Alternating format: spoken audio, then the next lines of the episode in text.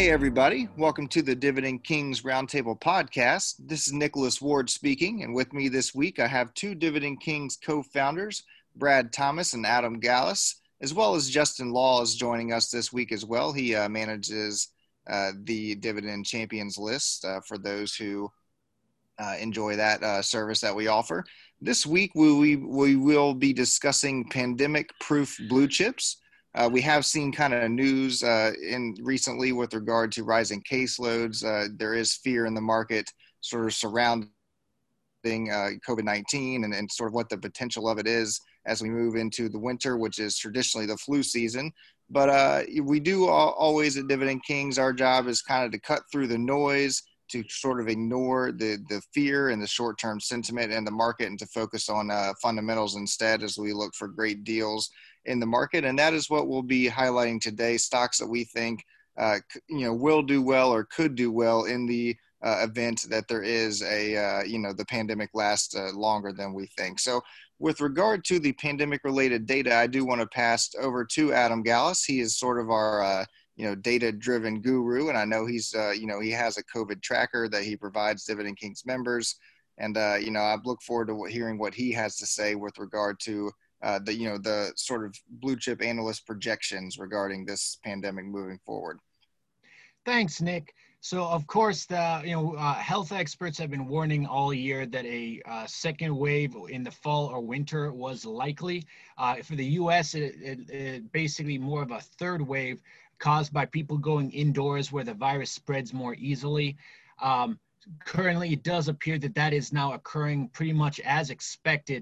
So I've got the latest projections here from the Institute for Health Metrics and Evaluation from the University of Washington. They're basically saying that uh, through the end of the year, infections uh, are expected to rise to about three hundred sixteen thousand infections per day, slightly above the two hundred eighty-two thousand we saw back in April. Uh, in terms of daily deaths, thanks to better medical uh, care, uh, doctors know how to treat this better. Uh, peak deaths are about expected to basically match that of uh, uh, back in April, around twenty-four hundred.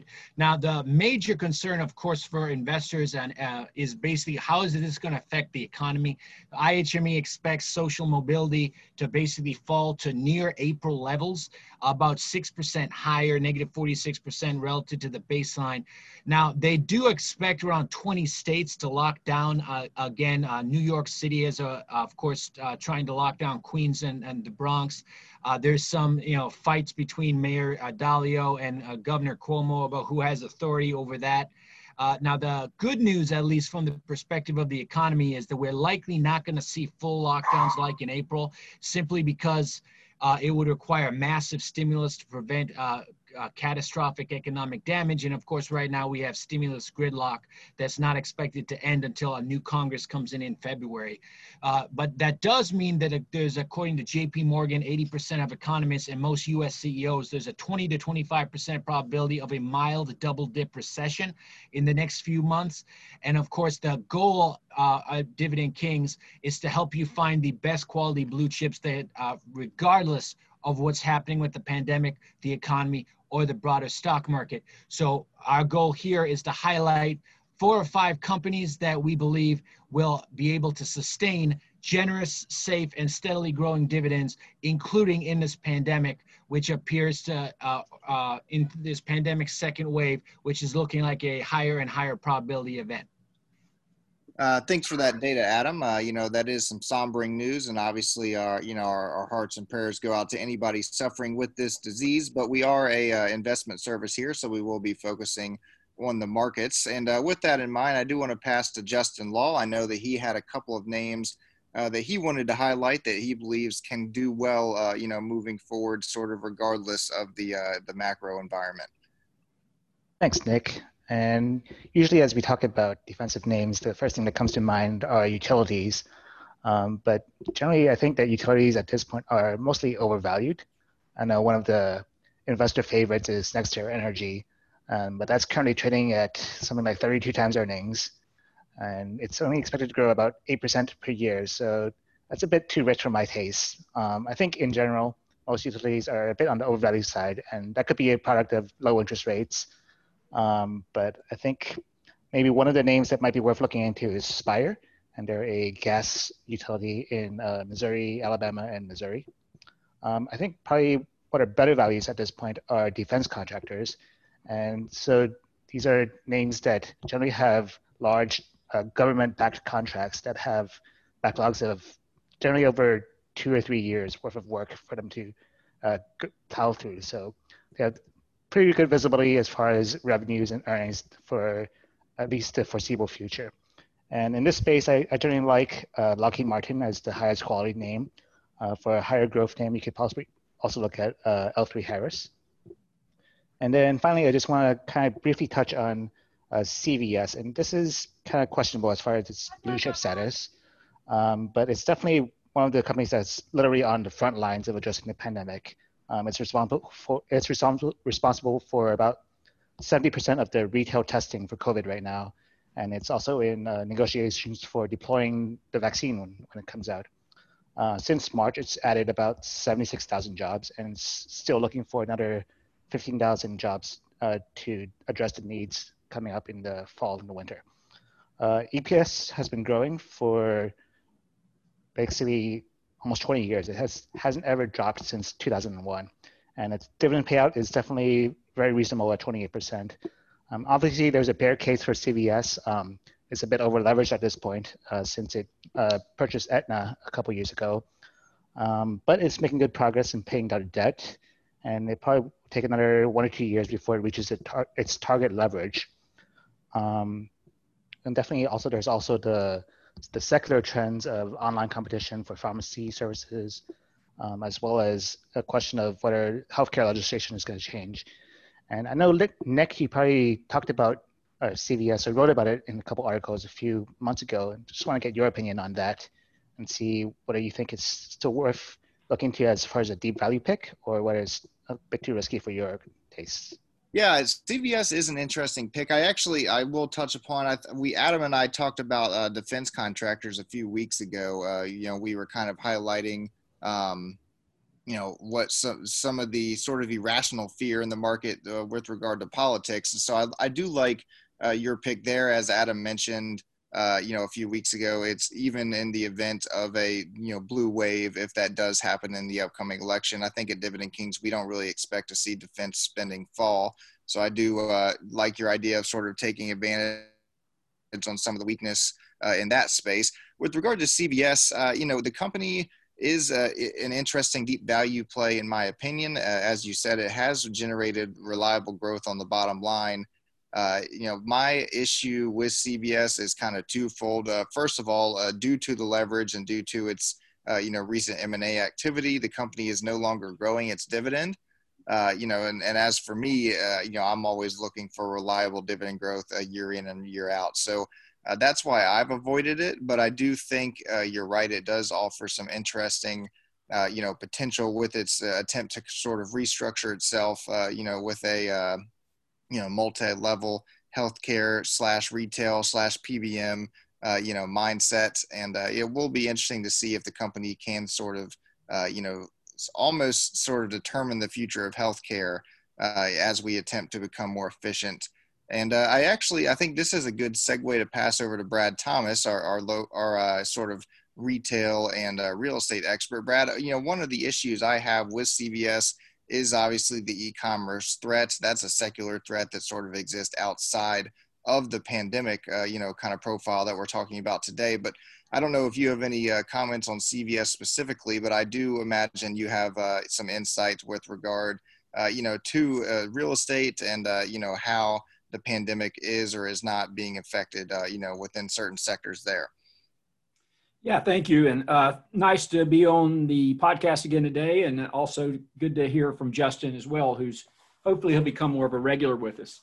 Um, I know the topic today is blue chips. And uh, I mentioned this in a previous podcast or two. I'm in the process of writing a new book uh, I've, uh, in tribute to my very good friend, Ralph Block, who passed away about three years ago. Ralph wrote a book called Investing in REITs, which we're using as a template or a blueprint for our new book. And in Ralph's book, the latest edition of Investing in REITs, I want to read you his, uh, his comments on the virtues of blue chip REITs. There is no objective or commonly accepted definition of blue chip REITs. So you have to accept mine until you develop your own. Blue chip REITs are, like all REITs, subject to the ups and downs of their sector's cycles, but should, over reasonably long time periods, deliver consistent, rising, long-term growth in F F O, dividends, and asset value. Because they're financially strong and widely respected, they will, in most periods, have access to the additional equity and debt capital that can fuel above-average growth. They will rarely provide the highest dividend yields or even, in many years, the best total returns, nor can we frequently buy them at bargain prices, but they should provide years of seven to eight percent total returns on average with very modest risk. So that is Ralph Block's definition of a blue, of, of a blue chip, and I think he frankly just nailed it. Um, so, and, and the topic of blue chips, Um, you know, we're seeing in the in various sectors, especially in the technology, you know, technology trades, which I'm talking about cell towers and data, data centers and logistics. So Ralph's absolutely right. We can't find really bargains in data centers. Digital Realty's dividend yield is two point nine percent. We can't really see value in the cell tower business. American Towers dividend yield is one point eight percent. We can't really see value in Prologis, which is the largest industrial REIT, that yields two point three percent. But where we can find value and common ground in the REIT space today, and I'm sure if any of you are going to guess what I'm going to be uh, talking about next, I bet every one of you are right, um, is Realty Income. Realty Income is trading just below sixty dollars, actually at fifty-nine sixty-eight per share currently, four point seven percent yield. Not a great yield, but certainly a very good yield in this market. Uh, Realty Income, of course, has the A minus balance sheet, and analysts forecast growth of three percent, very modest growth, three percent in twenty-one and three percent in twenty-two. Now, let me touch on this real quickly. I want to, uh, we just recently upgraded Agree Realty from a hold to a buy. Now, you may look at Agree and think, wow, that's a, that's a pretty, uh, that's a pretty, uh, that's a pretty low yield. Uh, well, the thing about it is when you look at Agree, and we talked about this on the iREIT platform, if you look at Agree and Realty Income compared to the broader equity REIT universe and the, the price to uh, earnings or price to funds from operation or A F F O metrics compared to the, the entire equity REIT universe, uh, Agree and Realty Income aren't really that expensive. And we think at a, at a four point seven percent yield in this environment, when this company meets all of the metrics of a blue chip, we think there's value there today. So again, that's my pick today. I'm going to go with a proven winner who has time year in and year out been able to uh, deliver to shareholders. And uh, that, that has to be my pick for, for today on the blue chip call. Uh, thanks, Brad. Yeah, I think, uh, you know, and nobody's going to argue with you, uh, you know, picking Realty Income. I think anybody familiar with dividend growth investing is uh, well aware of that name. Uh, really quickly, can you highlight the difference in valuation between Realty Income and Agree? Uh, Agree is not a name that I follow uh, nearly as closely as, you know, ticker symbol O, and I'm sure that may be the case for many of our uh, listeners as well. Absolutely. So, uh, again, I'm using FastGraphs for those of you who don't know, uh, and hopefully you're using that. Uh, we've got uh, price to adjusted funds from operation for Realty Income at seventeen point four times, and Agree, I'm sure much higher, but I'm going to give you that in just a second. Uh, roughly is probably in the eighteen, nineteen is my guess, uh, twenty, twenty times, uh, uh, almost twenty-one. And again, when you compare that to kind of the average multiple uh, on the um, entire equity REIT spectrum, I don't know what it is on an A F F O basis. I know on an F F O, it was in the twenty I think twenty-two range. So roughly about two hundred basis points below the average multiple of the, uh, of the equity REIT space. So, and, and what's really telling in net lease is the, the fact that it, Agree's already come out with an upgraded, up, uh, upgraded their uh, acquisition guidance. We haven't seen Realty Income, but I will guarantee you the, you're gonna see a very strong quarter in the third and fourth quarter on acquisitions, especially for these premium net lease REITs. And I believe there's going to be M and A. We don't, we never use M and A for catalyst purposes, but there, there are so many net lease uh, REITs now we're covering. It's, uh, it's really getting me dizzy, uh, the number of new companies that we cover now. So I think you'll probably see some M and A activity in that space too. But this is just the most, look, there's three companies, Realty Income, W P Carey, and N N N, which three out of the now eleven companies that made it through uh, now two recessions and a pandemic and increase their dividends. There aren't many REITs, let alone companies, that, that have been able to do that. Thanks, Brad. Yeah, so actually Agree is more expensive than Realty Income. I was uh, surprised to see that. I just assumed that, uh, you know, uh, the monthly dividend company, Realty Income, would be trading at a premium. So I do like your pick there. I think I would probably choose O uh, myself as well. Uh, I have been buying a lot of REITs uh, recently in my personal portfolio. Kind of, I do believe that this is a sector that's been left behind, uh, you know, throughout the pandemic period. You know, I don't sort of agree that a lot of the, uh, you know, with so, some of the bears that think some of these secular headwinds are going to persist uh, essentially indefinitely. And another sector that I think has kind of been left behind in recent weeks or months as well has been the healthcare sector. I'm seeing uh, quite a bit of value there. And, uh, you know, as we were preparing for this podcast, Adam mentioned that he wanted to uh, cover a healthcare name. So let's go ahead and pivot from real estate uh, to healthcare as we look for, uh, you know, blue chip value. Thanks, Nick. So the name I wanted to highlight today very briefly is Merck, the forty-nine billion dollars global behemoth uh, in healthcare that uh, is currently uh, double A minus rated. And I'll show, uh, I'll let uh, S and P summarize it. The double A minus rating reflects Merck's significant scale, strong market position, and diverse portfolio of high, high margin pharmaceuticals. The company's drug portfolio is headlined by oncology blockbuster Keytruda, more than eleven billion dollars in annual sales and increasing, and supported by diabetes treatments Januvia and Janumet, as well as vaccine franchises and the animal health business.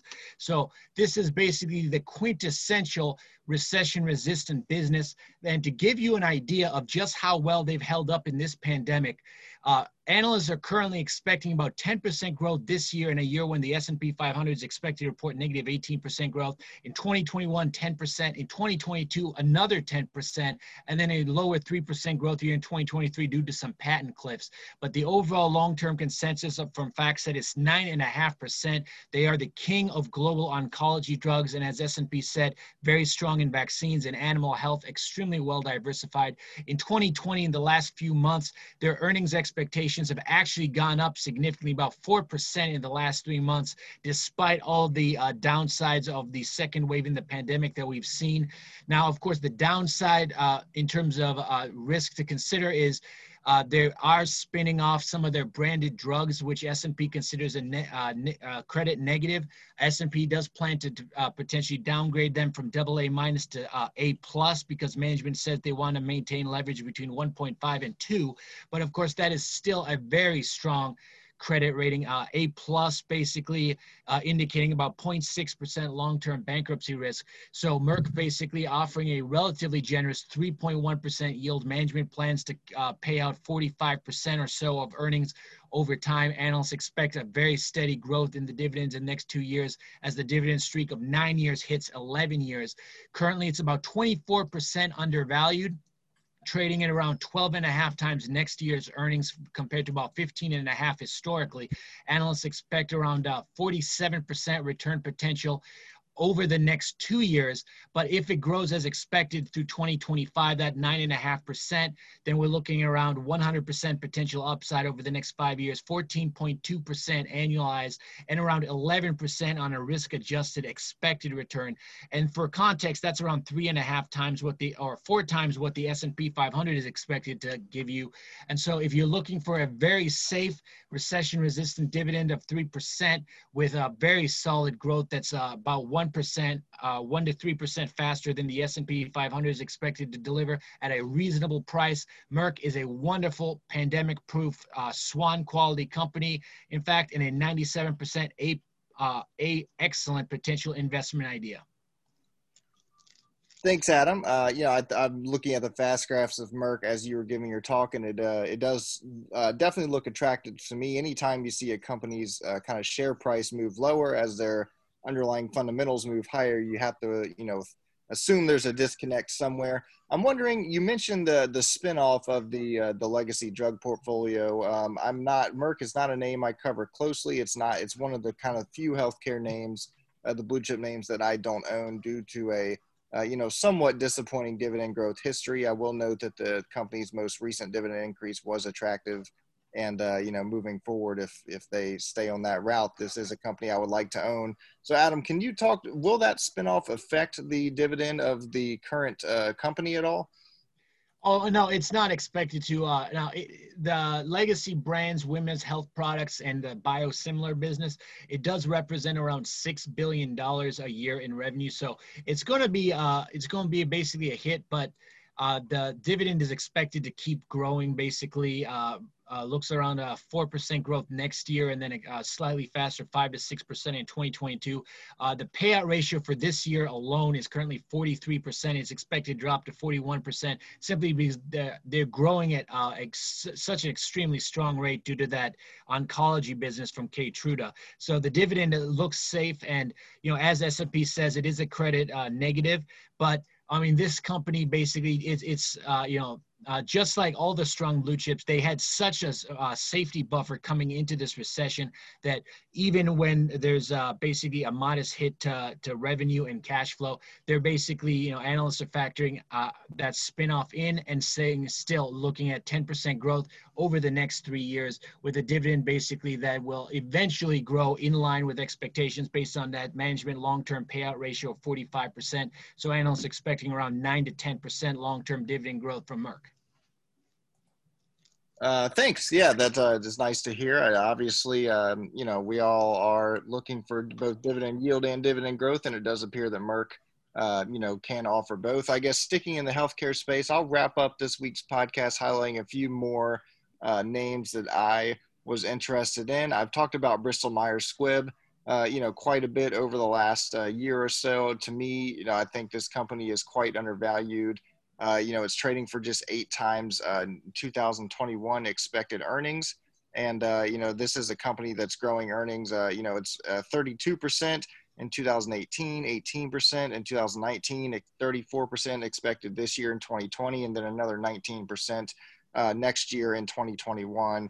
So, you know, it's amazing to me that a company posting that sort of, you know, just stellar bottom line growth is trading with a single digit Uh, forward multiple. There's obviously always going to be some sort of patent cliff concerns uh, in the healthcare space. However, uh, you know, I think those risks are more than priced in here when it comes to Bristol-Myers.